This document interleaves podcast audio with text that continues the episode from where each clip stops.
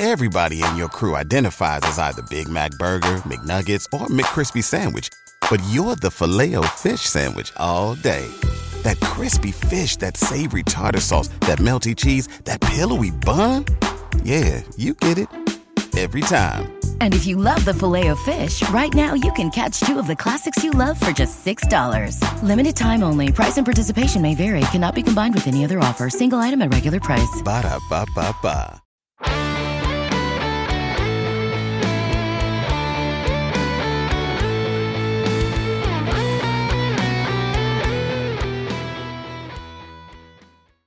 Welcome to today's edition of the Baseball America College Podcast. I'm Teddy Cahill. Joining me, as always, is my colleague Joe Healy, and we are here to wrap up week nine of college baseball. It was an extended weekend, as uh, it was Easter weekend as well. Happy Easter to those who celebrated over the weekend. Um, and so that meant that many of these series opened on Thursday. So some of this stuff feels like low key ancient history by now, Joe. Uh, but we've got a lot to get to uh, around the country. You had ver- so many teams in the top 25, like half of the top 25 lost series this weekend. So a lot of upsets, a lot of shakeups as a result to the top 25. One of the biggest ones was Virginia Tech uh, beating Miami. They Miami had been number two in the country. Uh, you had a big matchup in the Pac-12 uh, with Stanford taking on UCLA. Uh, big one in the Big 12 with TCU knocking off Texas Tech. Uh, lots of stuff to t- get to in the ACC. We're going to try and get to it all here on today's edition of the Baseball America College podcast. Joe, uh, I don't know. It we, we could start any number of places, uh, but first, like let's just reset where we are with the top 25 uh, and how hard it was to put together 25 this week. If you look at it over at baseballamerica.com, the top 10 looks dramatically different than it was uh, a week ago, and, and, there were just so many, so many upsets and, and just not upsets, but top 25 teams still losing just around the country. It was it was a challenge this week. Yeah, I'm glad in in a number of ways that it was the Easter weekend where most series go Thursday, Friday, Saturday because it, it kind of gave I well, just speaking for myself, it kind of gave me time to process some of it before we kind of got down to brass tacks on Sunday and tried to put it together. Whereas in a typical week, if some of these series that involved ranked teams losing hadn't been decided until Sunday, and in some cases, you know, Sunday later in the day on the West Coast, it makes it really hard because we have to like scramble immediately into figuring out the top 25, and we might have been there until you know midnight doing so. So it was kind of nice that we we had some time to kind of process and uh you know uh, look look at all the information and then be able to do it uh, you know put it together on Sunday, having had the information for a while, as opposed to kind of doing it almost in in real time. But it was it was a carnage weekend. You know what can you say? I mean, it just feels like that's kind of what we're dealing with this year, outside of Tennessee, which got its first kind of scare, I guess, over the weekend. But um, it feels like the kind of season it's it's going to be at this point. Um, and while that makes that that while that makes our jobs a little bit more difficult on Sunday, it does make it does make it fun to follow um, and and keeps keeps uh, blood pressure high for coaches around the country, which is another downside of it. But um, but yeah, just um, from start to finish, you could kind of see it coming that it was going to be one of these types of weekends. Yeah, it started. Um, I mean, you could even take it all the way back to Tuesday when Tennessee saw its 23 game winning streak snapped in a loss to Tennessee Tech uh, in a little in unique circumstances as they were playing at the uh, Double A Tennessee Smokies ballpark, and both teams were using wood bats, and Tennessee had like four hits and lost three to two. Uh, so that was kind of just a weird start to the week. Then it carried over into Thursday, and I guess Joe, let's start uh, with one of the the bigger results of Thursday that carried over almost in mirror image on Friday, and that's Virginia Tech knocking off Miami uh, Virginia Tech came out, scored a bunch of runs early, and just never looked back. And then they did it again on Friday, and Virginia Tech uh, becomes the first team since Florida, the first weekend of March, uh, to beat Miami. Miami had been coming off or had a 15, 14, 14 game winning streak of their own coming into the weekend. Uh, that obviously went away there on Thursday. Virginia Tech, meanwhile, hasn't lost a series now uh, since the opening weekend of ACC play. Uh, the the Hokies move into the top 25. They are number 11. Uh, this was a big result. Um, doesn't actually change anything materially in the ACC standings. Miami is still far and away in first place, thanks in part to things that happen around them. Um, but it, it is a huge deal for Virginia Tech as they're trying to get to the NCAA tournament for the first time since 2013. And this was a big step uh, towards realizing that kind of potential, but also just planting a flag and saying that, you know, it maybe you've been watching and hearing about how Virginia Tech's hitting all these home runs, but it's it's not just that. This team, this team is more than just a, a you know a, a home run derby every game. They are they are a really talented team, and they showed that this weekend against Miami. Yeah, and they can do the home run derby thing, which is I think an asset in that. Look, I mean, we've seen this time and again in college baseball. If you have that kind of offense that can hit the ball out of the yard like that, it it can be a little bit of a a cheat code. It kind of gets you out of trouble. Now it can also get you in some trouble if you get overly reliant on that. But at this point, this is a to your point, this is a Virginia Tech offense that can score in a lot of ways. The home run is just a part of that. And it feels like the Hokies have been building to this weekend for a while. You mentioned, you know, losing a series to to Georgia Tech back in oh, about a month ago. But ever since then, they've kind of built up to it where they they they win a series against Pitt, and at the time, you know, Pitt wasn't playing all that well, and we kind of just were like, eh, you know. And of course, now that that one looks a little better. But then it had that series against Notre Dame, where the last two games got canceled. It Virginia Tech won one game in that weekend, but that ends up being kind of like a throwaway where we're just kind of like, okay, don't know what to make of that. Um, then they win a series on the road against North Carolina. Again, North Carolina starts to kind of crater a little bit. They're not as good as we thought they were back in early March or mid March or what have you. So we start to maybe dismiss that a little bit. But you know, last weekend they beat an NC State team that had been playing pretty well, and then of course this weekend they they beat Miami, which is the, the crowning achievement so far this season. So they the schedule was set up in such a way that it was going to take a little while for us to kind of take Virginia Tech seriously because there was always kind of a reason why it made sense that maybe they could win that series and it doesn't have to mean something bigger about Virginia Tech. But those days are are now over. Like we certainly have to take them seriously, and we are. Obviously, the the offense is is the big thing here, uh, and that is that is always going to be the case with this team. But you know, the first two days of the weekend, at least, they also with Griffin Green and Drew Hackenberg. Like I also like the one-two in the rotation. They pitched pretty well over the weekend, and um, you know, the depth is probably more of a concern on the mound for Virginia Tech, but that's a pretty good starting point when you can hit like they can, and you have pitchers on the first two days like they have. Yeah, Virginia Tech has the second most home runs in the country, trailing only Tennessee. They uh, have the the second best average as a team in the country, trailing only UNLV. They're scoring uh, more than nine runs a game. Like they, everyone on this team uh, basically can run the ball out of the ballpark. That's how you have the second most home runs in the country. They have seven guys with an OPS north of a thousand. Uh, it's uh, it's kind of kind of insane when you look at the offensive numbers. But I think your point about the pitching is a really good, really important one. Uh, Green and Hackenberg um, both have been very consistent, very solid at the front of the rotation. Hackenberg is a freshman. You might be familiar with his older brothers. Uh, Christian uh, played quarterback at Penn State, and uh, Adam uh, played baseball at Clemson. Drew now uh, stepped right into the rotation. He, I mean, statistically, he's he's arguably been uh, Virginia Tech's best starter and those two guys give them a chance. Those two guys combined with the offense give them a chance to match up really well with any team uh, on a weekend. They clearly have a bit of a Sunday problem. Uh, they haven't won uh, a, a, third. They haven't won a series finale in like a month. Um, so I, that's a that's a bit of a concern. I don't think it's a massive concern. Joe and I have talked numerous times about well how how how many teams really have a Sunday starter? How big a deal is it really? That's something that, like, as we get into the postseason, if that continues to be uh, a problem for Virginia Tech, I mean, I'll we'll take it more seriously. Then, for now, though, I'm willing to just say, like, look, this offense and those two starters uh, make this a, a, very formidable team, and Miami found that out um, in in a big way this weekend. On the flip side of that, Joe, is that we've talked a lot about Miami's own one-two punch of Palmquist and Ligon. and how good they can be and how good Miami's bullpen could be. This weekend, um, Virginia Tech really got to Palmquist and Ligon, and they uh, all, all of a sudden Miami didn't really have any answer for that. They got punched in the face in those those first two games early, and uh, I mean, I'm not saying the game was over once Virginia Tech scored those early runs, but Miami fought back into it on on Thursday. They didn't really on Friday.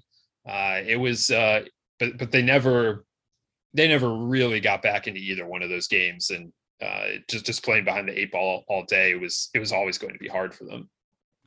Yeah, and this was you know we we didn't really preview this series. We debated it, and then ultimately ultimately didn't. And one of the things that we we talked about offline was that if this was the old version of Miami, because you know we'd spent the last few weeks talking about, hey, this looks like a different Miami. They're just more consistent. They're winning on the road more than they normally do, even if winning games at home is always going to kind of be their thing. They're winning on the road a little more consistently. Uh, you know, they're not really. They don't seem as subject to the ups and downs.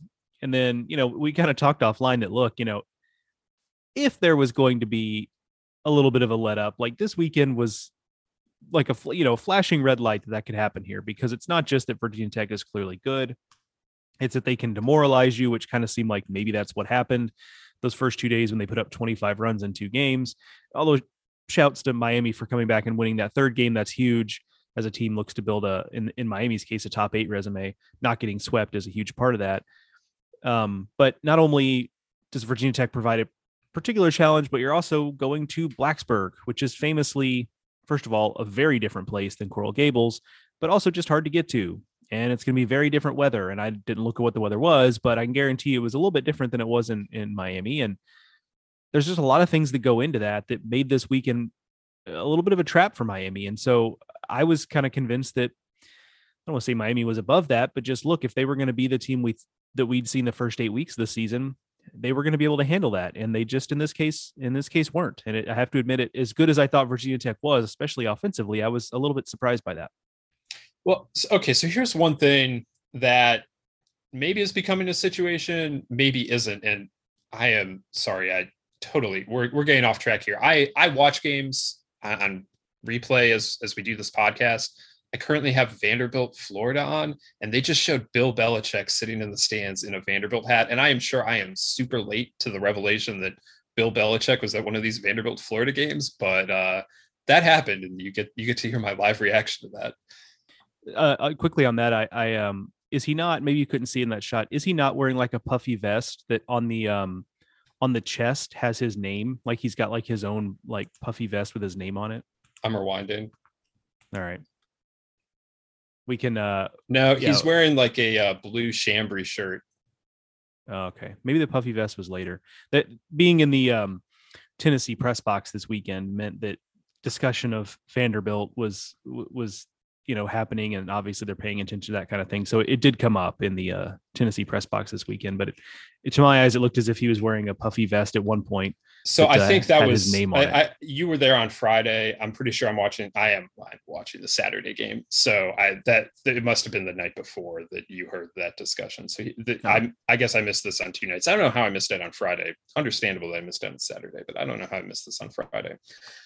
Anyway to go back to um, to what I was saying, I have a slight concern about Miami moving forward, and right now I would characterize it just the way I said it. It's slight, but Carson Ligon has now given up 13 runs, 12 earned in eight innings over the last two weeks after giving up just four runs, three earned in 22 and a third over his first four ACC starts. Ligon had been this incredibly consistent starter, much the way that Drew Hackenberg as a freshman uh, has been for Virginia Tech. Ligon, another freshman, had been that in that number two slot in Miami's rotation. Carson Palmquist is not a guy that Miami is asking to go deep into games um, for whatever reason. Uh, you know, we can talk about how he spent most of, his, most of his career as a reliever before this, whatever. They're not asking it of him. And he has gone at least six innings just three times in nine starts this season. And then Alejandro Rosario, who has moved into that third spot in Miami's rotation uh, after being their opening day starter, has worked more than five innings just once this season. So all of a sudden, this Miami bullpen, which is very good, but they're being asked to carry an awful lot of this load. And if Ligon isn't able to correct here, um, I mean, Miami's pitching staff suddenly looks a little shakier. Now, the last two weeks they played Virginia and Virginia Tech, two team. Virginia leads the nation in scoring. Virginia Tech is top 10. Like runs were always going to happen. This was always going to be a difficult stretch for a freshman, especially. But I don't know. This is this is a bit of a concern for me as I as I look at Miami now. Yeah, I mean it's a good point, and it, it's kind of set up to just have to be that way, right? Unless they're going to start giving Palmquist more innings, but you would have thought they, if that was going to be the case, like they would have yeah, probably I mean, we're more done, than halfway into the season. Yeah, I mean now is usually a type the kind of time when you're maybe looking to try to shave some innings off to to maybe you know keep the workload from getting too heavy as the postseason approaches. But with a freshman like Ligon, you're always going to have to manage that workload, and it seems like they've made a choice. And I think it's a smart one, but it seems like they've kind of made a choice with Rosario on Sundays that they're going to have a very quick ripcord on him, you know, and, and try to keep keep his outings positive and keep them short um because he's had good outings where he's thrown like maybe it was this past weekend I, um, uh, but like four and a third where he gives up one run and then he's done. And so i think they're just being very quick with him. And so um i think that's a i think it's a choice they're they're making. So um regardless i think you're i think you're onto something there where i think that is something to uh to, to watch moving forward here is is does that um, does that start to hamper them a little bit more as the bullpen starts to get uh, get a little more exposure, both you know, both in a good and bad way? Um, that that is certainly something to watch.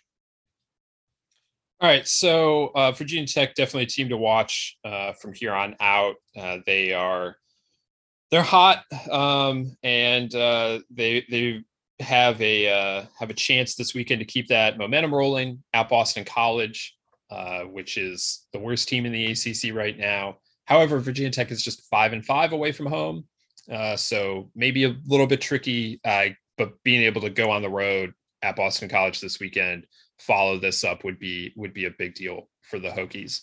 Uh, Miami, meanwhile, returns home to play Pitt, uh, looking to uh, to get back on track. all right, Joe, let's let's head out west. UCLA and Stanford was uh, one of the best series uh, on paper coming into the, the weekend. It was a top 15 matchup be- between those two. Uh, Stanford comes away victorious here. The Cardinal win on Thursday night. Uh, then UCLA comes back on Friday, uh, the celebration of Jackie Robinson Day, notably, of course, uh, UCLA alum, and the Bruins play in a stadium named after Jackie Robinson. Uh, UCLA finds a way to to win that game uh, late, and then Stanford comes back, wins the series on Stan on on Stanford Stanford Day on, on Saturday, going away. They really brought out the bats in that one, uh, and the result is the Cardinal have a uh, have a really significant series win uh, coming out of Westwood. Yeah, and it, it feels like Stanford is is now really kind of hitting its stride. We had we had waited on it and waited on it, and there had been flashes. Obviously, the Round Rock weekend was was a positive step, but we had kind of waited for Stanford to to to take off running here. And It feels like maybe that's what's happening here, and and part of the reason why it hadn't happened at this point probably is the schedule had been fairly tough. You know, they've they've already played Arizona, although you know now they're struggling. We'll talk about them in a little bit, but they've played Oregon State and now UCLA. So um, a lot of the tougher series are behind them, which and is also obviously Oregon. good They news. they have played every Yes, Pac-12 Oregon. contender, assuming like there are five teams within a game of each other at the top of the standings. Stanford has played them all. the The next team is Arizona State, and I don't want to minimize what Sun Devils are. They're two games back.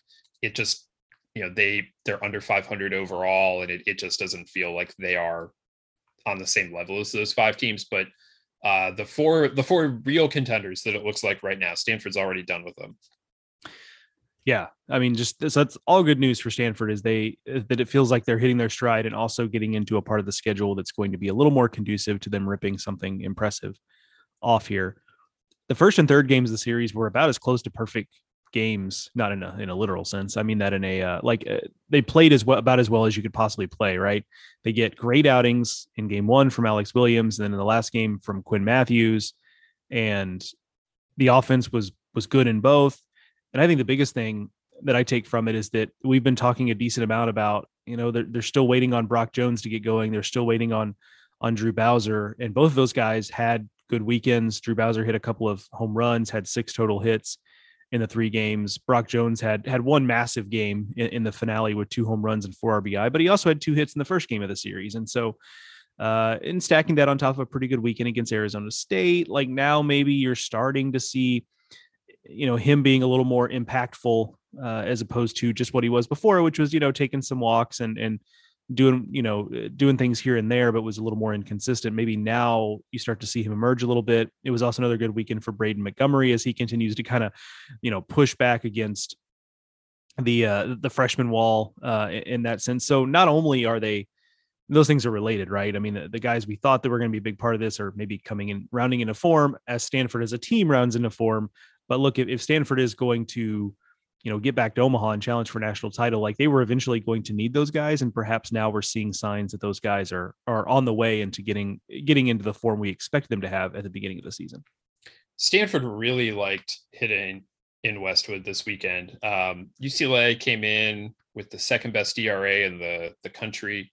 Um, Stanford added like the about half a run, I think it was to UCLA's ERA this weekend. It was it was a really impressive performance. Braden Montgomery, who had started the season so well as a freshman and you know gone through some up and downs as as freshmen do, uh, he absolutely loved hitting in Jackie Robinson Stadium. It seemed like he he parked a couple of home runs onto the hitting structure uh, behind right field there, just absolutely moonshots. Uh, and there, there were big home runs too on, on Thursday and Friday. And yeah, I mean, getting Brock Jones going, getting Drew Bowser going, the, these are going to be really big deals uh, for Stanford. And, and so to, to do it uh, against a UCLA pitching staff that is so good, especially to, to close it out in a big way on Saturday in a, in a rubber game, I, I, I thought that was really significant. And the way that Quinn Matthews has stepped up again, uh, I mean, he's, uh, he, he, began the season as their number two starter, and then that kind of got out of whack because of how Stanford used him uh, against Oregon State, and you know he's been pushed to to the back of the rotation as as a result of uh, you know trying to get him. You know, they they relieved him at the start of that series and then brought him back as a as a, a starter there in the third game, and so that that's pushed him to to the back of the rotation, and he has he's really taken to uh, to whatever role they put him in lately, and and that's uh, that's been a big part of why Stanford has been able to uh, to get right. I feel like because don't forget, I mean, they lost the first two series of Pac-12 play. Now those were difficult series. It was Oregon and at Arizona, but uh, they they did lose those, and they've they've really been able to right the ship here. And um, you know, like we mentioned, the their series against the top contenders are over. They still have four weeks of Pac-12 play to go uh, but they uh, they have the benefit now of not having to play these these other teams that seem like they're going to be competing with them for the Pac-12 title.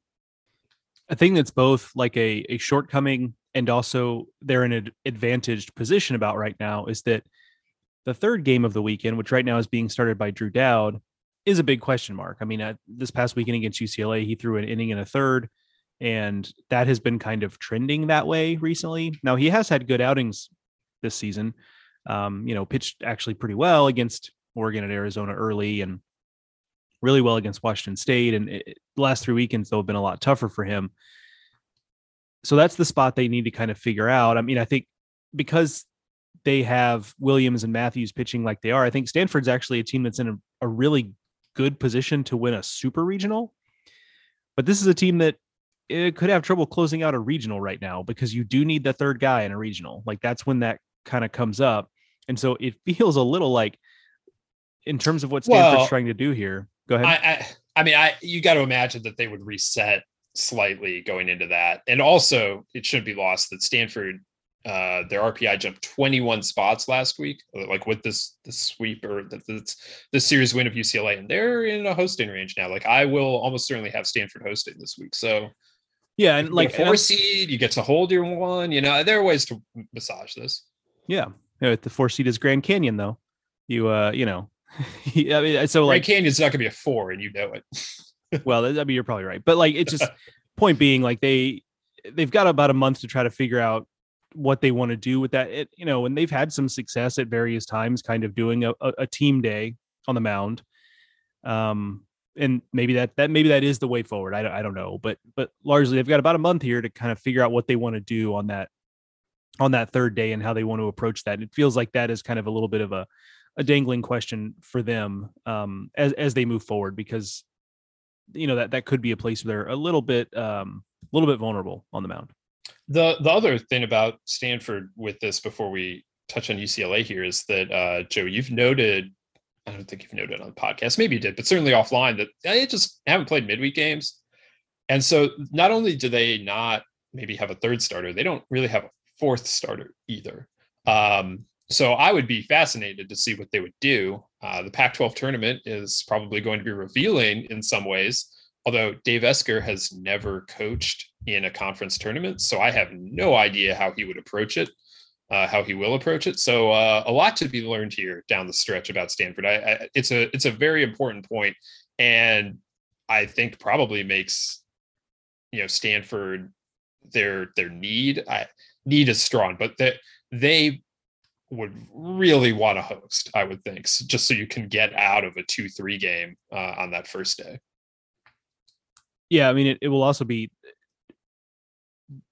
related to the idea that, es- that Coach Esquer has not coached in a in a conference tournament situation. You know, he, um, I'd be curious. This is something I could research and go back and look at. Um, although you know they, they weren't hosting at Cal when he got them to regionals. It's really just been since he's at Stanford that he's been hosting. But I, I'd be curious to go back and look at how they've played regionals because, you know, eh, I, I would wonder if he's the kind of guy that throws an ace on Friday regardless of the opponent.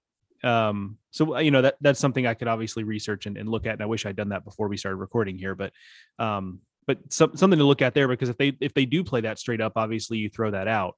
Um, but that, of course, is one of the infinitely interesting things about regional weekend is it does for host teams it does create based on who your four is and the way you like to approach regionals it, it does give you an interesting question to answer about how you want to approach your pitching uh, so on ucla here losing on Sunday or Saturday the way that they did, that's tough. Um, we know right now, uh, or you know, we've talked about how without, um, you know, they're they're they're trying to figure the third spot out following Thatcher Hurd's injury. Looks like they're still working through that, and I, it's just kind of shocking to see UCLA give up 11 runs. I don't want to make too much out of this weekend. They've UCLA has played some really tough teams. They've played them well, and you know they lost on Saturday, and so therefore they lose this series. But I, I don't think anything materially changed for UCLA, except that I mentioned that Stanford made a big RPI move. This would have been an opportunity for UCLA to do the same. Instead, they fall. Uh, they're currently 51, and that's bad. And you know, for a West Coast team, it's not a problem for making a regional.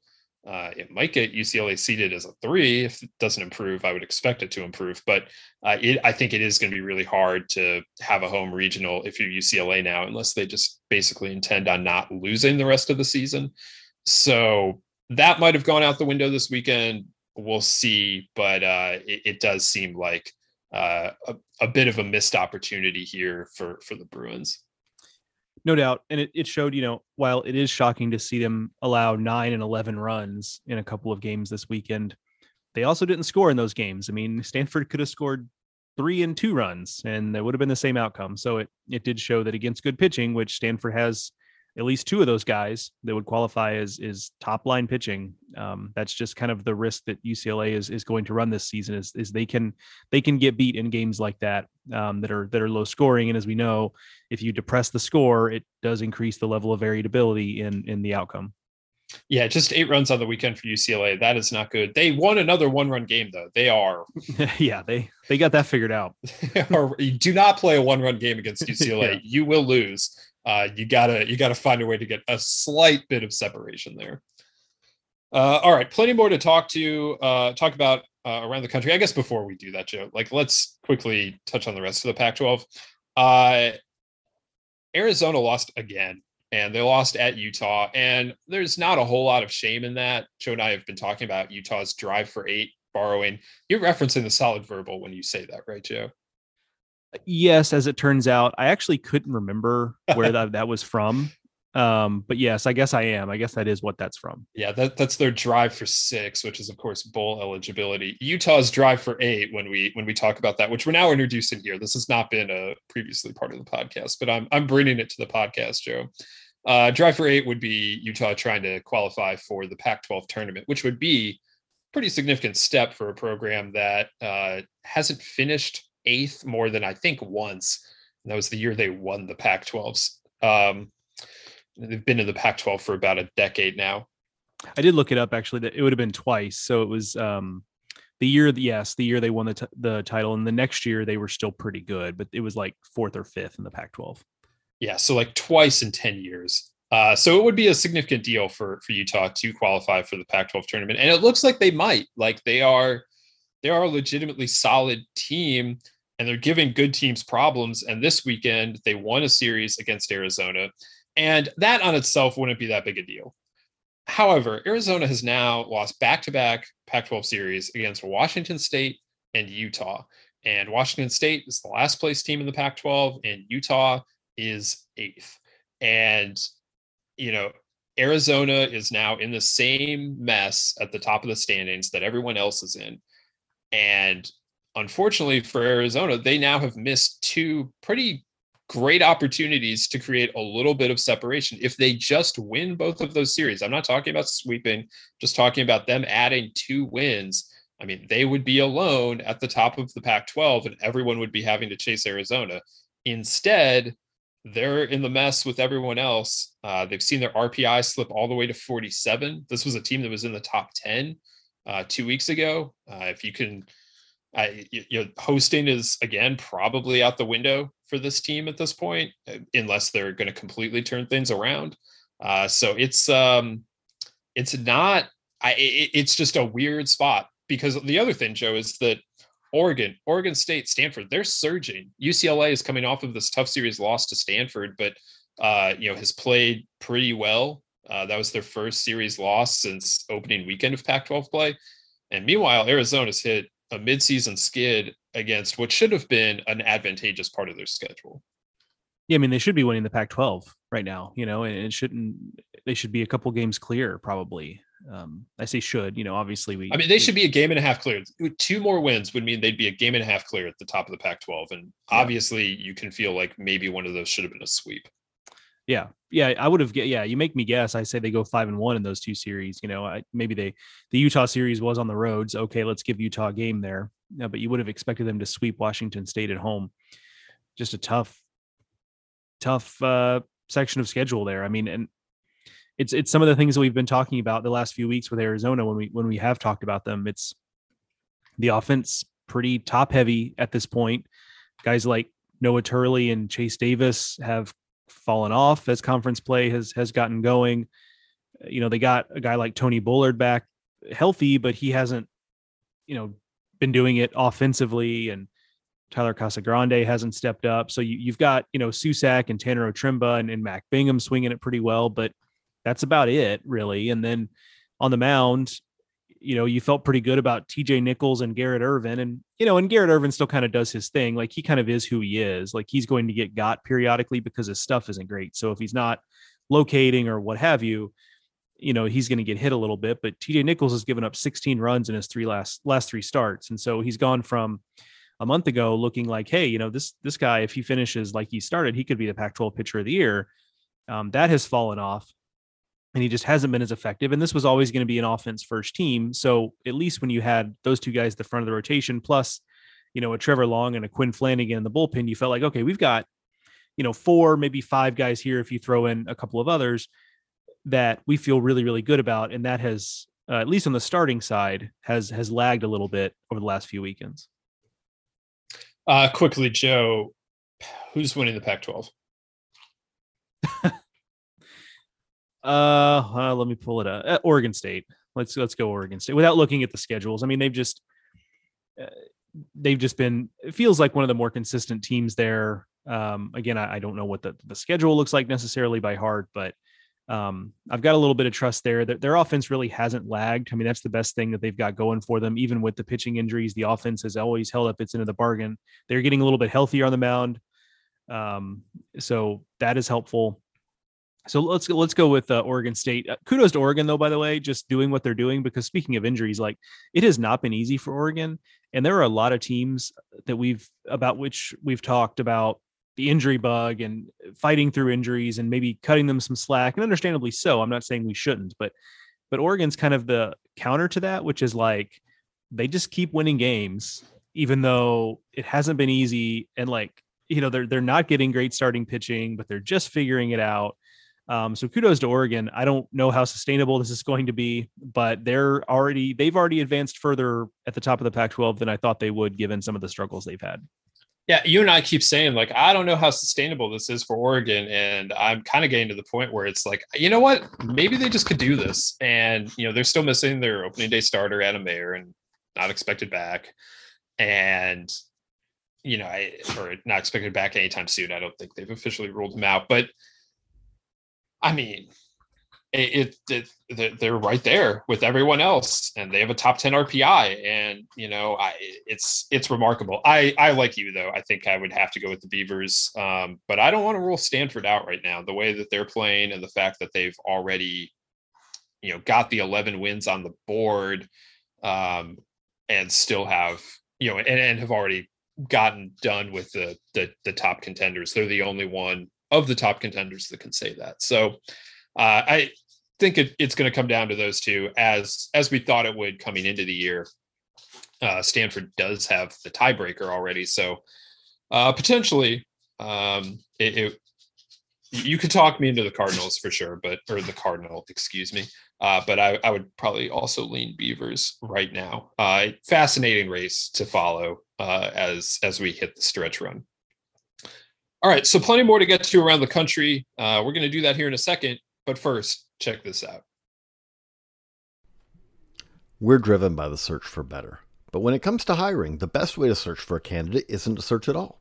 Don't search, match with Indeed. If you need to hire, you need Indeed.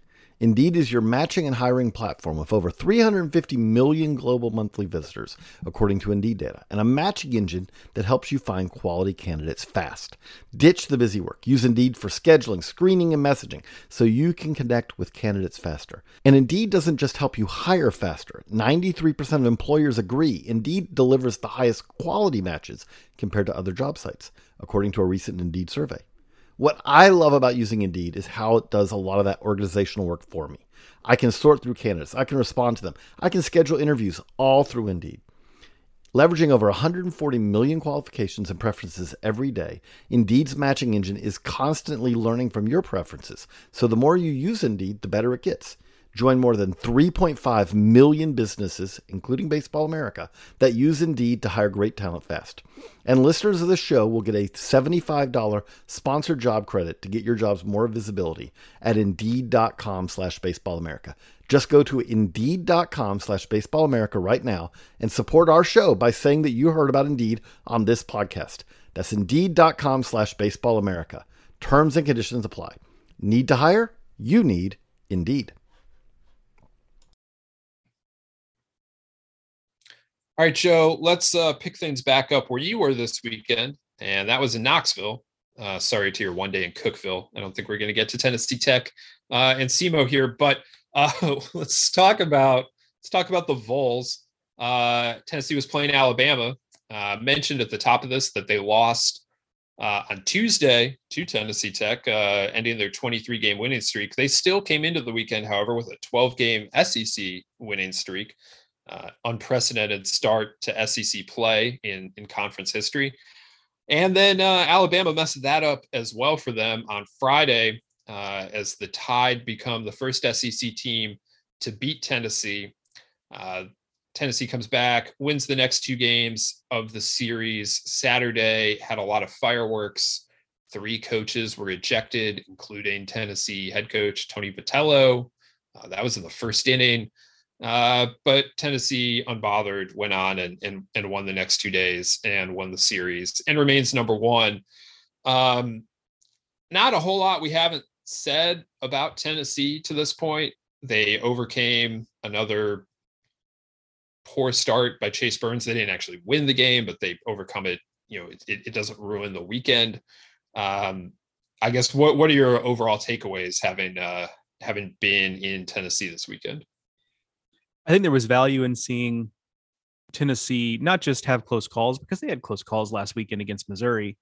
And I, I wrote it after the opener of the series that Missouri walked so that Alabama could run because uh, Missouri came close three times. And Thursday or Friday's opener, I keep getting mixed up because of the different days, but Friday's opener was very similar to the games Missouri played against Tennessee and Alabama was just able to get it done, whereas Missouri couldn't. And so, but I thought it was valuable to see Tennessee deal with that adversity. And I kind of thought, you know, early in Saturday's game, when when Dollander gets hit with the the line drive, and then you have, you know, Frank Anderson and Tony Vitello ejected within 30 seconds of each other, I kind of had a thought.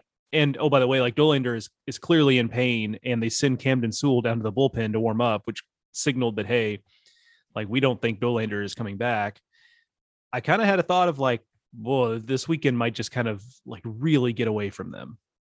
Because Alabama had hit the ball pretty well on Friday, not just against Chase Burns, but generally they were making pretty good contact. Like they were having good at bats. Um, and of course, this is an Alabama team that just swept Ole Miss in Oxford a week ago. Yeah, I mean, this is and and the, the the feeling around Tennessee, just talking to like the guys who cover that team day by day, that their feeling was that you know, this was the best team that Alabama was going to be the best team that Tennessee had seen at least at home and I think that's I think that's right. I mean Alabama is just a very solid team and I come out of the weekend still thinking that. Team that just kind of knows who they are and um, really even keeled about it which is a hard thing when you go into Tennessee and there's all the emotion and the the noise and the all of it. It's a hard thing to kind of to stay that way in Knoxville and they they did it with the win to start the series. Anyway um so that I think there was there was value in that seeing that from Tennessee and, and certainly their answer the last two days was emphatic. The offense came alive. They got you know good offensive days from a lot of guys ranging from you know Jordan Beck with a two home run game to Jor- Jorel Ortega had a big weekend. Um, they got a little a little bit from a lot of different guys, um, and that has been the, the Tennessee way this year. It will be interesting to see what they do on the mound moving forward, in a few different regards first of all, uh, shout out Wes Rucker two four seven. I saw him tweet yesterday that it was is pretty vague, but he just said, you know, uh, from what I understand, the the Dollander injury is not as bad as it could be. I don't exactly know what that means, but it does sound to me like he will return. Maybe it'll be some time. That's kind of my read on that. However, he, you know, he's been very good for them, so that does kind of create a hole. And then also, you know, this is two weekends in a row where Chase Burns has really struggled uh, on Fridays. And, you know, he's another freshman who could be getting to that point where he's he's having to break through a freshman wall. And he's been good enough and his stuff is good enough. They're going to want him to continue to be a part of a mix, right? Like they want him to be a guy for them in a regional, super regional, and potentially in Omaha. So they've got to kind of figure out how to manage that. Like I'm not saying they're going to just, you know, bury him at this point, but you do have to start asking do you move him back in the rotation? Maybe the Dollander injury is an opportunity to slide him back a day or a couple of days, move Drew Beam up. Drew Beam continues to pitch pretty well. There's that. Blade Tidwell um, has thrown a little more. He's not really been stretched out, but are you going to eventually move him back into the rotation at some point? If you're Tennessee, uh, maybe this is an opportunity to do that.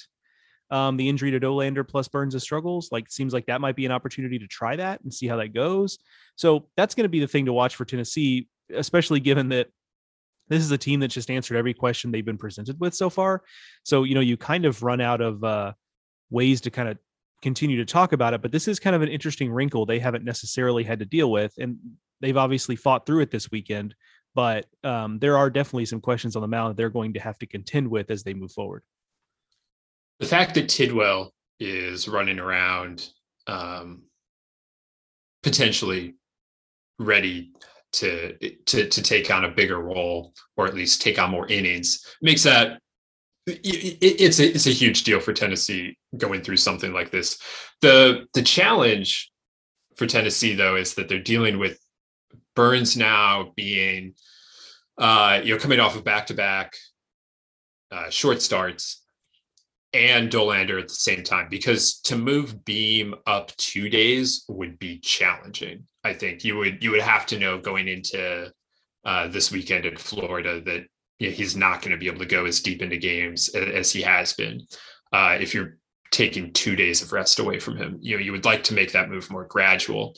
So, you know, maybe that's you move him up a day. If Dollander can't go this weekend, you move him up a day and TBD Sunday, and you hope that you can hold Tidwell back and then see what he can give you, and then let the rest of your really talented bullpen do the do the job uh, the rest of the way. I don't know. There are a lot of ways to go about it, and with the uncertainty of Dollander right now, uh, completely impossible for us to know how how it'll go. But this uh, always was going to be a big weekend against Florida, uh, even if the Gators have been struggling at times this year.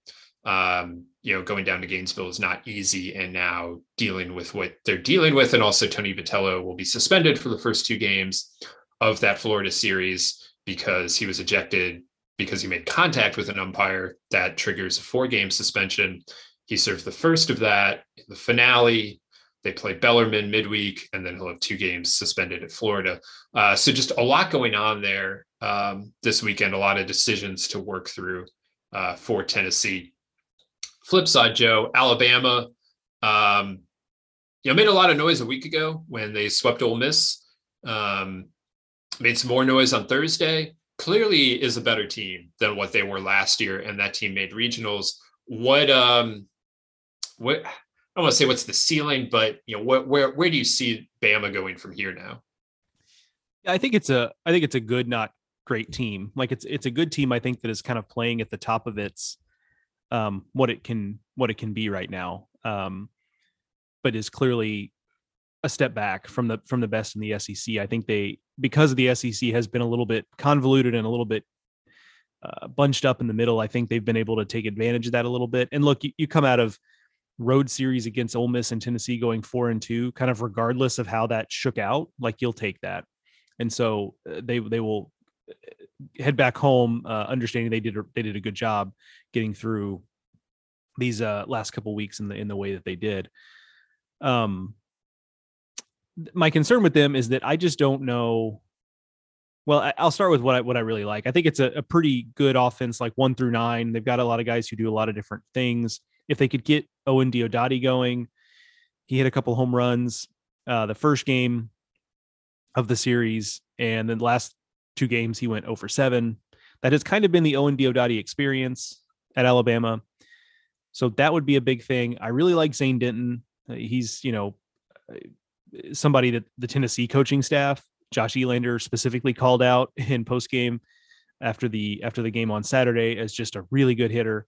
So I like him. Jim Jarvis is kind of a fun player at the front of the at the lineup. So I, I do like their lineup kind of one through nine. It's it's a lineup without a superstar, I would say, unless you want to define Zane Denton that way. So I like that. Um, I do like some of the looks they give you in the bullpen. Hunter Hoops is an interesting guy. Brock Guffey, the lefty from a low slot. My concern though is that I just don't know if they have enough stuff on the mound, right? And this is the problem we've talked about before. This is the the where Connor Prielipp would have helped because you know they've got basically three you know kind of pitchability guys, and, and Grayson Hitt I think maybe has a touch more stuff there, but you know the first days with McMillan and McNairy, it's not a lot of stuff. And McMillan is just a really gutsy guy who's done a really nice job on Fridays, has actually turned himself into something approaching a dude on the Friday on Friday nights in the SEC. And he, he did it again this Friday, this past Friday, gutting it out. But McNairy got hit around pretty good the second game, and then Grayson Hitt really got hit around in the finale. And so they they just have to kind of survive some of those starts and win games a different way.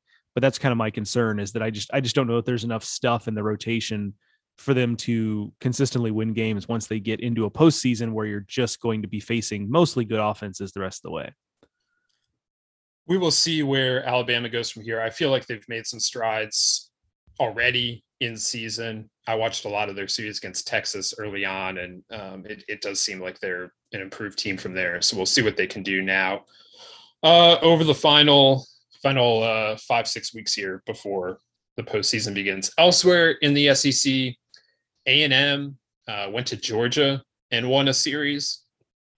Uh, Arkansas swept LSU. South Carolina beat Ole Miss. That was a big deal for the Gamecocks. Also a big deal for the Rebs. Uh, Mississippi State uh, got a series win against Auburn. That was huge for the Bulldogs. Vanderbilt beat Florida. That was a pretty big deal uh, for both of those programs. Uh, not none of that was really like earth shattering. I would say the A and M series win was maybe the biggest deal of it all. Uh, for me, A and M looking very good to make the postseason at this point. Georgia clearly fighting it on the mound. They again did not have Jonathan Cannon, and they're they're very clearly just short right now. Uh, getting Cannon back, which I believe the the hope is maybe next week against Alabama. Uh, that would be a really big deal for Georgia. But um, what uh what what stood out to you, Joe? I thought Arkansas sweeping LSU was impressive because you know Arkansas just kind of continues to to be like a snake in the grass, and I think some of the reason why we overlook them is just it still doesn't really feel like they f- are fully operational, right? Um, I would say what it, they do to me feel a little fully operational. Uh, they just haven't really played any massive series because they just. I, this one could have been. It was a top twenty-five series, but it, they just took care of business so quietly, and uh, you know they they got upset once last week by Florida, but they they just they just go about their business and and they do their thing. Uh, you know, it, unlike some other teams, you know, they, they, they don't have the flashy, splashy numbers or the, you know, Connor Noland is a really nice Friday starter, but he's not, you know, he's not a guy we're talking about as a, a potential first round or anything. So they, they just, I, I, the way that they're built, they're they're just able to kind of go under the radar unless they were going to start hitting a bunch of home runs. And to this point, I, I think that's what you're talking about, not being fully operational. And I mean, I, we, have said it many times at this point of the season, kind of are what you are. And right now, Arkansas doesn't seem like that kind of team, but they're still a really, really good one. Yeah, it's uh, and it, it's it's a shame that we're we're not going to get a Tennessee Arkansas in the regular season, but hopefully, I, I hope for your sake when you're in Hoover that you get a matchup there because not only are those two very good teams, but those are those are two teams that are going to very much be there for the uh for the smoke, as they say. Um, but yeah, I so I, that was an impressive sweep. Arkansas continues to show that hey, they're a better team on the mound. Um, it was it was a bounce back start for Hagen Smith in the rotation. Um, so that was that was good there. And offensively, like a couple things stand out to me. One is again, we've said this before. Where would this team be without transfers and Chris Lanzilli and Michael Turner, like two of their better hitters all season long? Um, so that the transfer portal has come in clutch for Arkansas in the lineup. Uh, Brady Slavens also swinging the bat a little bit better as of late. He was a guy who was under 200 as of the, when they played Missouri. So he has come on. That is helpful. He's a guy they're just frankly going to need. And and part of the reason why they just need him is you pointed this out to me.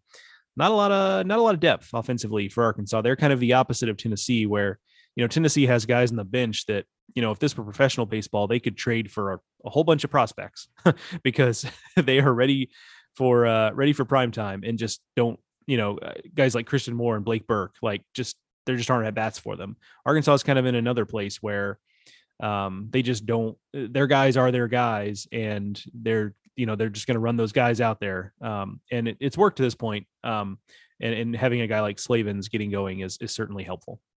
Yeah, Arkansas's played like eleven dudes, like literally. Yeah, it's it's remarkable. Um, Ole Miss losing to South Carolina, Joe. I the you know, it it, it kind of defies logic here that that Ole Miss has put themselves in, in the situation that they're in, but they uh, they're now five and ten in the SEC. No one has a worse record than Ole Miss. Mizzou and Kentucky also are five and ten, but no one has less SEC wins than Ole Miss. I mean, like you have to press the panic button now, right? If if you're one of the Ole Miss fans that hadn't done it already, I mean, like th- this is this is the time, right?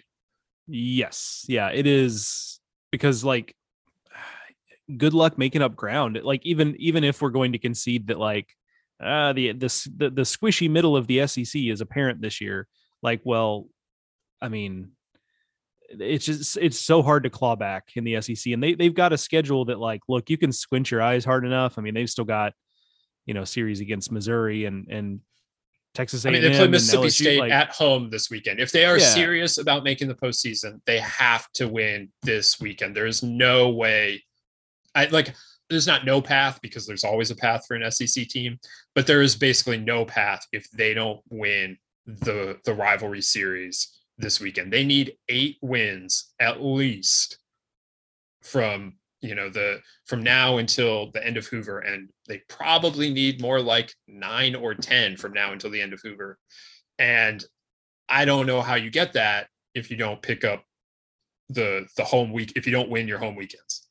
yeah that that is key but yes the, the panic the, the panic button has been pressed and i think you know fans of that program probably pressed it a, lot sooner than than you and i did frankly there's a lot of um you know they don't nobody needs us to say this but like it's a um big season in oxford for for a lot of reasons in terms of you know needing to get this uh, turned around Yeah, it it is. Uh, it- it's just very strange to see this weekend. You know, Ole Miss and Mississippi State are playing, and that's very exciting. Love that rivalry. It's for, but it's not for first place in the SEC West.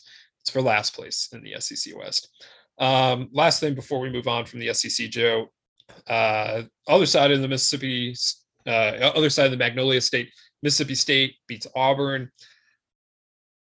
you know, Mississippi State has a lot more RPI work to do than Ole Miss. Like they not only need wins, they need RPI to improve. And as you win games in the SEC, that naturally happens. So the the the, the they'll shake the, the the you know that they're they're going to shake each other's hand on that. But um, it, was still a big deal for them to to go out win this series against Auburn. I thought it was pretty gutty the way that they did it. Um, on the flip side, good on Auburn for making sure they didn't get swept. And they still are uh, tied for second in the SEC West. So anything Auburn had on the table last week, I feel is still there. I wouldn't project them as a host right now. I did a week ago, but they uh, it, it doesn't it was not catastrophic that they went to Starkville and lost a series. Yeah, no doubt. And salvaging again, big. If you're going to host or or whatever you want to do in the SEC, not getting swept is is huge. This is always going to be a tough weekend. For one, I just think the idea that Mississippi State was just going to kind of go quietly into the night the rest of the season, despite their shortcomings, like I don't think that was ever going to happen. And then also this was Super Bulldog weekend. That's always a tough weekend um, in Starkville, even in years when Mississippi State isn't particularly good. So that was always going to be a tough one for Auburn. So getting out of it with a win, I think they will certainly certainly take that. Alrighty. Uh, we had a top 20 ACC matchup in Tallahassee. Louisville went down there, played Florida State, and got swept. Florida State with a huge get right week. They beat Florida on Tuesday. They sweep Louisville on the weekend. It was absolutely what the Noles needed. Um, we probably should have gotten it to way to this way earlier in the podcast, but on the other hand, these games just weren't close. Florida State controlled it the whole whole weekend, and uh, you know it, it, it was the kind of series that I expected to watch a lot of and wound up watching almost none of.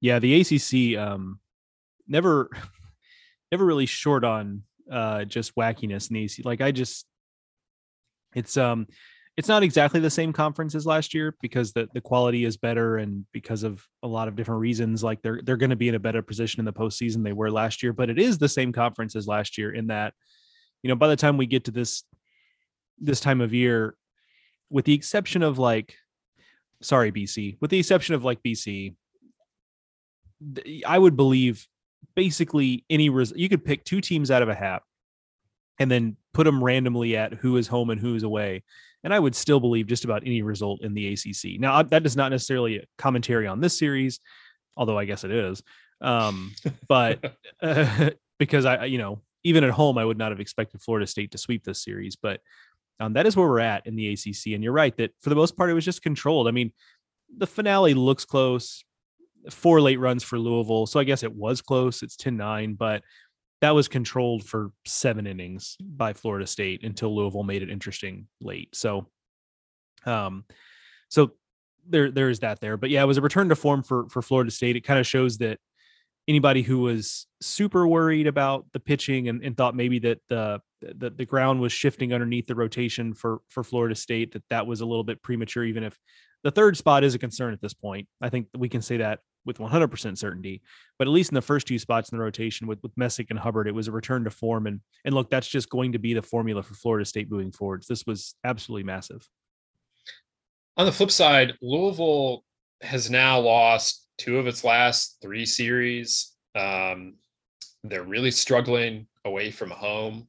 Ultimately, like th- th- there's really no way around that. Um, seen that from Louisville before, certainly, but um, definitely is the case this year. Their RPI fell all the way to 43. They're still in first place in the division, um, but there that that there's no separation. You want there are five teams in that division within a game of each other. Uh, so absolutely no separation at all. The fact that they're in first place now doesn't really mean a whole lot of anything.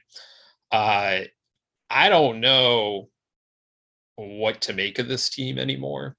Um, you know, we talked last week about how they could have lost the series very easily to North Carolina, at which point they would have lost three straight ACC series. To their credit, they didn't but the team that beat or that swept Notre Dame uh, a month ago now, I don't know what happened to it. And look, it's possible that Notre Dame just also isn't that good. Notre Dame, on the other hand, swept Florida State in Tallahassee two weeks ago. Uh, on, on the other hand, Notre Dame also was just swept at Duke. Like, I don't know what to make of anything in the ACC, but I, I, I I don't know what to make of Louisville right now. They've got a big weekend uh, at home against North Carolina State. They have a big week period. They have Kentucky and then North Carolina State all at home. Uh, they're going to need they're going to need a bounce back the way that Florida State got a bounce back uh, this week. Agreed. And it, you know, some of the old bugaboos that I kind of questioned when I saw Louisville early this season that they had shored up for a while have now kind of come back around. They didn't play particularly good defense over the weekend, particularly in the game that that poor Jared Poland started, where he gave up six runs, all of them unearned. Now he also gave up six hits and three walks, so it's not like it's not like it was, you know, he was just cruising. But you know, six unearned runs against Jared Poland in a game where, you know, Florida State ends up scoring nine runs. If you take those unearned runs off the board, I know it's not that simple, um, you know, but in theory, Louisville wins that game. Um, so the defense was was not super clean, and then also you know, in a related note, the the starting pitching has started to slip again. You know, they they went to Caleb Corbett instead of Tate Kuehner this time around. It did not go particularly well for for Corbett in that start. We talked about Poland and then Riley Phillips an inning and a third in the in the finale, and so that looked like it had been a short up unit. Um, you know, it looked like you know, frankly, Poland was one of the better stories in college baseball. A guy who's just been so up and down uh, for the Cardinals in his career, finally maybe figuring it out. Um, and maybe that's still the case, but it, it, has not been easy the last few weeks. And so those those things that I was concerned about in Louisville in Week One that looked like had gotten a little bit better um, have now started to backslide a little bit, and, and water seems to be finding its level. RPI down to 43. It's going to be really hard to host. Not impossible. They have a way they, they they still go on the road to play Vanderbilt, Wake Forest, and Virginia Tech. They also still play Virginia. Uh, all of those are really high RPI teams, and you win those games, and your RPI is going to shoot back up. But on the other hand, they're high RPI teams for a reason. So, uh, a challenging road if Louisville wants to play at home this postseason. And again, Louisville is now uh, six and seven away from Jim Patterson Stadium. Hard to feel confident about Louisville if they're not playing at home. Uh, okay, so Joe, we uh we talked about Louisville and Arizona and their their tough series losses. Texas lost a series at Kansas State. Notre Dame, I just mentioned, was swept at Duke. Um, who are we concerned about the most here? Uh, what? None, none of this is good. Texas is now 500 in the Big 12. Still have a great RPI. Still have a real chance to host. But like on the other hand, K State was one and eight in the Big 12 coming into this weekend.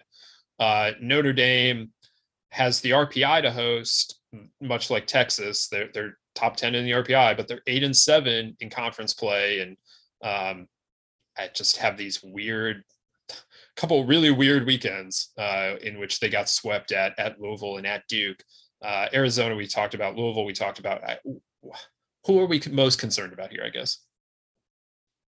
Well, so I guess my answer is Notre Dame, and uh, if if if I could talk through it real quick, like maybe because I, I think my answer is Notre Dame. Maybe by the time I talk this out, I'll feel differently because I think it's kind of two different cases. Texas feels a little to me like last year's Florida, right? Where they they come in number one in the country, where Florida was a, you know basically there was no other option last year. It was it was obviously Florida. We felt pretty similarly about Texas this year, and Florida last year just from basically from the jump, eh, Texas looked really strong first three weeks, and then injuries happened. Maybe that's the key difference there, but. Florida from the jump last year just clearly was not as good as we thought they would be. Texas took a little longer and again took maybe some injuries. I mean, let's just be eh, Tanner Witt injury. When we say injuries, like that's really what we're talking about there with Texas is Tanner Witt's injury. But um, you know, I don't want to dismiss Austin Todd being out for a while, but like that's the big one. So they've kind of had this these struggles and they just don't they just haven't been as good as we expected. They haven't been putting teams away. Uh series just haven't been easy. But yet, you mentioned the RPI is still right there like it, still feels like a team that's going to find their way to hosting even if it's kind of uninspiring and we're just kind of like eh, and we wouldn't be shocked if if if maybe they just get upset in a regional right the thing with notre dame though that i say i'm a little bit more concerned about is it it it, it feels like some of the things that we were somewhat quick to just kind of dismiss maybe is too strong a word but the end of last year we we we kind of quickly said, well, you know, they don't have Niko Kavadas in the lineup. And like that's a big deal, but they return basically everybody else. Maybe they'll be a little more dynamic offensively. Um, but now you look at it and they're not really any more dynamic. Like they've stolen 39 bases, okay. Um, you know, but their their on base percentage isn't like pushing over 400 to where they've got a lot of traffic, and they've lost that element in the lineup of being able to hit a three run home run. And so like maybe that was a bigger loss than I was willing to to admit at the time.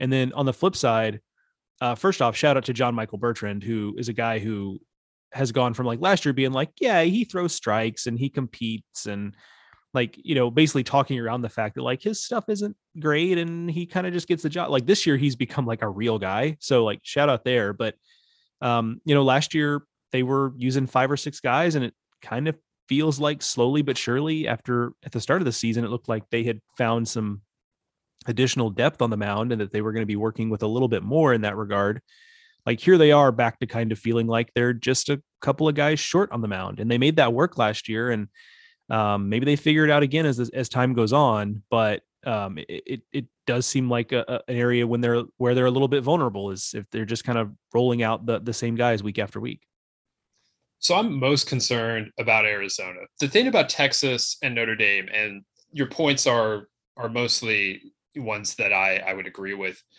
Well, to be um, fair, to be fair, I uh so yes, out of the three, checked out on Arizona. we already talked about Arizona, so I yeah. kind of moved on from Arizona. I also would give you the Arizona answer because, like, yes, they lost to Utah and Wazoo, but um, yes, pl- please continue. Yeah, so I mean, my thing with with Texas, and like we can we can just move on from Arizona. We we did talk about them, but Louisville is in a similar boat here. Those two teams have really hurt their RPIs over the last two weeks. I'm much more concerned about Arizona's RPI than Louisville because, as I laid out, Louisville has these games against difficult competition. They're going to have to win them, but in the ACC, you're just better set up to have RPI success than you are in the Pac 12 but both of those teams are really struggling away from home. I'm not here to say, obviously, Notre Dame is as well. And Texas hasn't been amazing away from home either.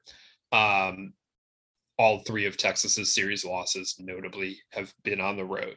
So these are all teams that it sure seems like they need to play at home in the postseason if they're going to be serious about doing anything here. I mean, the the teams with top 10 RPIs like I'm just going to trust that they win enough games to make that work. And you know, if they keep slipping, they'll lose those RPIs, and then then that'll be a different situation. But right now, I think that both of those can salvage it so that they can host. I don't see them getting upset at home in regionals, though Texas, if they do host, is sure to have a very challenging field. Uh, come to Austin, starting with the fact that Texas State is almost guaranteed to be in their regional. Uh, and we know that the Bobcats are a pretty good team. Um, and it, it, you know Notre Dame's not going to necessarily have an easy regional either. But right now, I feel better about those teams because I feel better about them hosting. Louisville, their entire hosting case basically is, hey, we swept Notre Dame. At some point, that's not going to be enough anymore, and that that that point it, you know is rapidly approaching. They're going to have to win games down down the stretch. They're going to have to play better away from home if they're going to do this. And I just don't know that I feel confident right now in Louisville's ability to to flip that and the way that they're pitching. You know, I don't understand what happened this weekend in Durham at all. Like I I watched more of that series than I would have ever imagined. I do not understand what happened. Um, but I understand what happened in Tallahassee. And you know, I've we, we've seen this the the we, we've seen that before out of Louisville so getting that corrected just feels like a bigger problem right now than fixing what Texas and Notre Dame are dealing with. All right, uh, let's move on from uh, from these teams, Joe. And quickly before we get out of here, uh, let's go to the Sun Belt. Georgia Southern is playing Georgia State. Uh, rivalry series, series between the top two teams in the standings. And Georgia Southern, for the second week in a row, wins a series against the the team that that was leading the Sun Belt going into the weekend. Uh, they sweep Georgia State first time they swept Georgia State since 2002. That sounds really good. It's not quite as good as it sounds, frankly, though, because uh, they only have been in the same conference for like eight years, so they weren't playing an annual series necessarily that whole time. But still, um, big, big weekend for Georgia Southern, which is now into the top 10 in RPI. Uh, a lot going on there in Statesboro. If you look at that that weekend, I, oh, and Georgia Southern now also into the top 25 for the first time in about a decade. If you look at the weekend, Georgia Southern just found a way. It was a different way every game, but I, I was impressed uh, with the way that they uh, they they weren't. It wasn't like they just pitched really well all weekend or the bats were going all weekend. They, had everything going just at a different time and, and they were the ones that, that found a way to win. Yeah, it's um, you know, a team that took some lumps early and you you start to to wonder if this is just a, a case of a team that has found its stride and, and kind of learned from those early adver- adversities. And look, I mean, they played Tennessee to start the season, and like we know how that would go for, you know, basically all 300 teams in college baseball at this point. So a team that seems to be finding itself and um, they're in a fascinating place. Like the, you know, they're now in the top 10 in RPI. And we, you know, we talked about how we think they could host there. And that's uh it's kind of a fascinating storyline um to, to watch as, as the season as the season moves on. Um, and they've kind of been a nice foil for Texas State here, where Texas State is still leading the conference, and um, but Georgia Southern has that that tiebreaker, having won that series, and I think that's going to be a fun race down the stretch. And, and Georgia State is still kind of in this thing. Um, but uh, the things that have needed to happen for the Sun Belt to kind of remain relevant have largely have largely happened. You know that the teams the bottom are, are starting to really get beaten up a little bit. Um, the teams the top are not sweeping each other necessarily, although we had that with Georgia Southern and, and Georgia State. Um, so it it does kind of shape up to be a, as as we kind of hoped when we started to eyeball the Sun Belt about a month ago as a conference to watch for this kind of thing. Like it has held form that, you know, over the last month of the season, this is going to be a fascinating league to watch how the, the postseason race shakes up because even a team like Georgia State, even with that that sweep, they're still sitting at 35 in RPI, still have a nice overall record. Um, you know, six wins against RPI top 50. They're they're still right there. Um, so uh good good result for Georgia Southern kind of continues to uh, you know, um secure their postseason future and puts them in a position where if they win this thing out and win the Sun Belt, uh, they could be playing some home games in June, which is um, look, I mean, we picked this team to win the Sun Belt at the beginning of the year. We we certainly never imagined something like that. No, no, absolutely not. It's never happened before. They've never hosted. They are a team, a program with a lot of history. Um, it's been a while since they've been in the NCAA tournament now, but a lot of history in that program Uh, Joe, do you think they have to win to host? Because that's kind of where I'm at. But if they manage to keep this top 10 RPI, it might be a bit of a different story. I just think without without a, a Sun Belt trophy of some sort, be that regular season or postseason, I don't know that they get to the host line.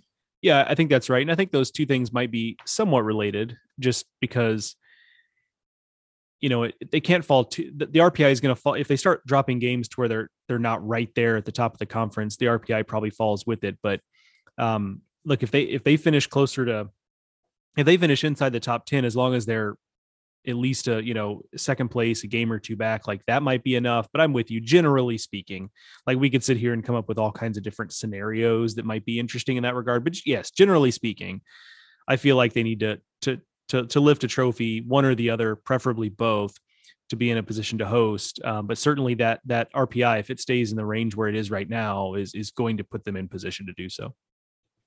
Definitely something to watch. Also, something to watch in uh, the Sun Belt is that Texas State has slipped out of the top 50 in RPI. Uh, yeah, that's we'll, tr- uh, that's that's that's that's that's trouble. I kind of noticed that too. It snuck up on me, but yeah, they they've um, they've got to get moving.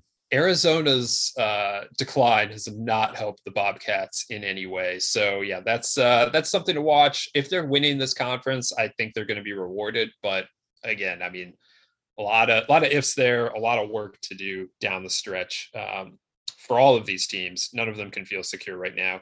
Uh, I mean, Georgia Southern might feel secure in a regional bid, but I, I think they've their eyes on more than that right now. Uh, so the Sun Belt continues to be an intriguing conference and uh, fascinating series every weekend.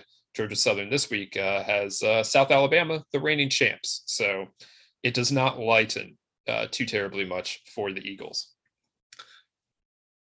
All right, that's going to do it for us today on the Baseball America College podcast. We covered a lot of ground, uh, covering even more ground over on the website. Be sure to check everything out over at baseballamerica.com. Can follow us on Twitter. I'm at Ted Cahill. Joe is at Joe Healy BA. And we will be back here on Thursday for another edition of the Baseball America College podcast, previewing week 10. We come at you twice a week here during the regular season, Mondays and Thursdays. So make sure you are subscribed to the Baseball America podcast in your favorite podcasting app Apple Podcast, Stitcher, Spotify, wherever you get your podcast. Hit the subscribe, hit the follow button, and we come. Uh, at you twice a week. Alrighty, Joe, uh, that'll do it. Thank you all for listening. For Joe, I'm Teddy. We'll talk to you next time.